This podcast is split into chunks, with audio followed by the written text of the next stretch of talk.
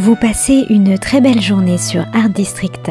Tout de suite, retrouvez Sonia Juquin dans sa chronique Mise en scène qui lève le rideau sur une actualité théâtrale.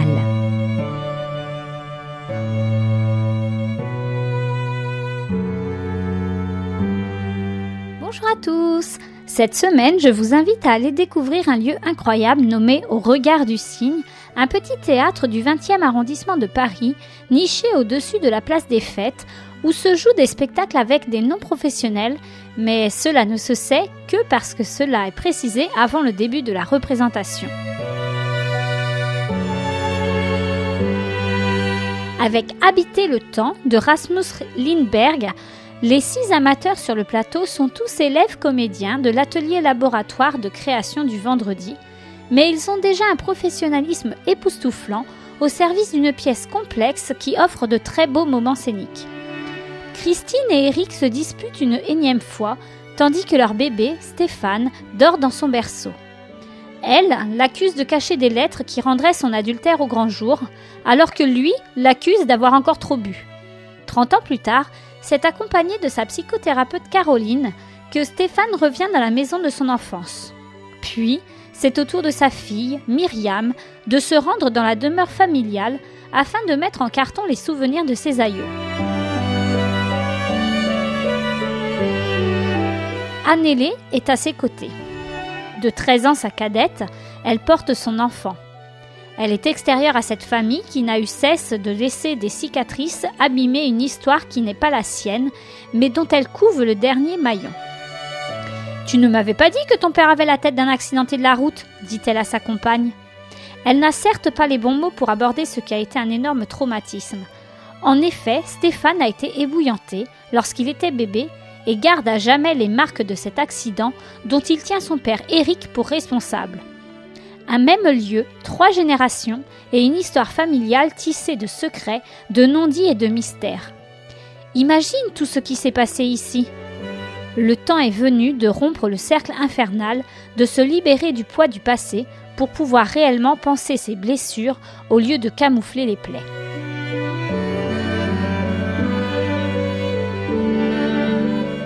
Les 6 personnages évoluent en même temps sur le plateau, mais dans des époques différentes. Ils forment 3 générations marquées par leur propre histoire, leur temporalité caractérisée par des mœurs et coutumes, des habitudes, un langage, mais ils ont également des bagages personnels. Leur vie et notre vie s'effleurent. Les répliques des uns s'appuient sur celles des autres, et puis il y a ces moments de grâce suspendus, scintillant d'émotions sincères, lorsque le jeu se pose davantage. Il y a cette valse des 3 temps, sublime, tourbillonnante, et puis il y a un texte, ce texte, construit de manière à nous entraîner dans le passé, dans le présent et le futur, sans jamais nous y perdre. Les mots se font écho, ils résonnent dans le temps. Il y a là l'adultère qui les lie, comme une sorte d'héritage génétique, mais surtout il y a la figure de l'enfant, celui d'antan ou celui à venir, celui que l'on était et celui que l'on pensait être, celui façonné par ce que l'on a imaginé et par ce que l'on a vécu.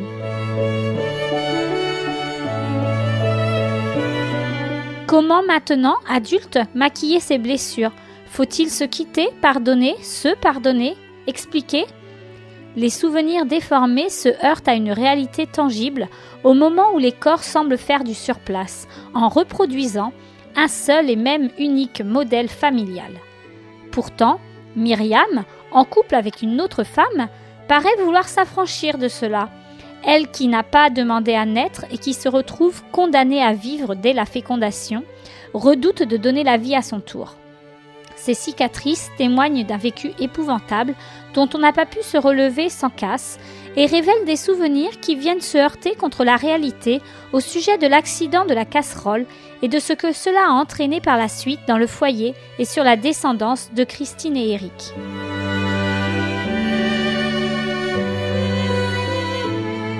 Le plateau est un lieu naturellement magnifique, avec des poutres apparentes et de vieux murs en pierre qui donnent beaucoup de cachet au décor.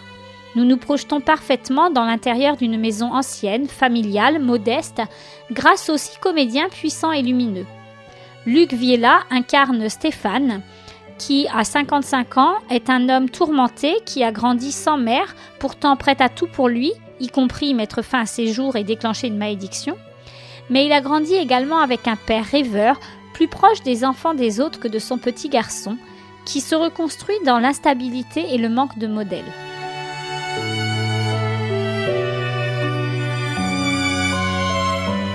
Elia Blanc et Armel Polia sont parfaits dans leur rôle de couple sur lequel réside la faute initiale, faisant d'eux quelqu'un d'horrible. Lui est à l'aise dans son côté rêveur, adepte du positivisme, et elle en femme bouleversée, fragile, qui tente de rester digne, mais sans le poids de ses actes sur l'avenir et a le courage de se suicider en décembre 1913. Sophie Frelat, psychologue au quotidien, incarne la rigide, droite et compétente Caroline, celle qui obligeait Stéphane constamment à faire des choses qu'il ne voulait pas.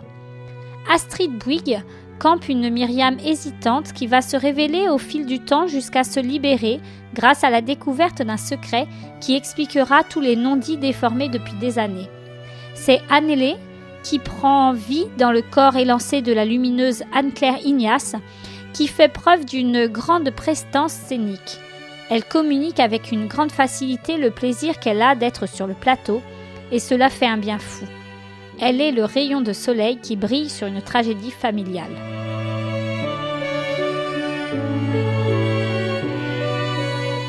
Habiter le temps amène une profonde réflexion sur une volonté sincère de se libérer des blessures enfouies en soi, transmises à sa descendance jusqu'à la nuit des temps si personne ne réagit.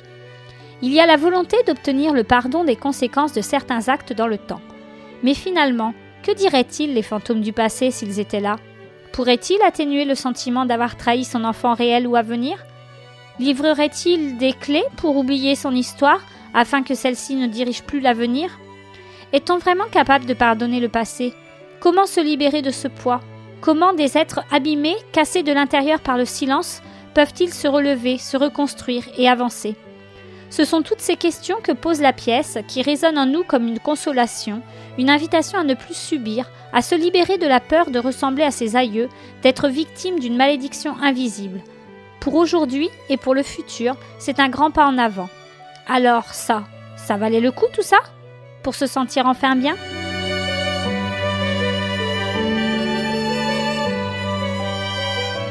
Alors si vous aussi vous voulez découvrir leur histoire, vous pouvez vous rendre au Regard du Cygne les 18 et 20 janvier prochains à 20h au 210 rue de Belleville.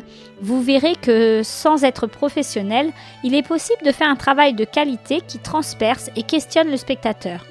Je vous souhaite de vivre toutes ces belles émotions authentiques et universelles et je vous donne rendez-vous dès la semaine prochaine pour une nouvelle chronique de mise en scène.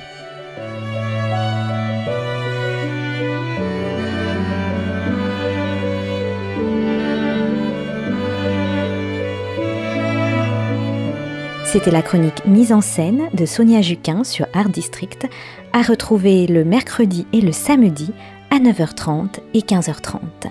Excellente journée sur Art District, à notre écoute, à l'écoute de la suite de nos programmes.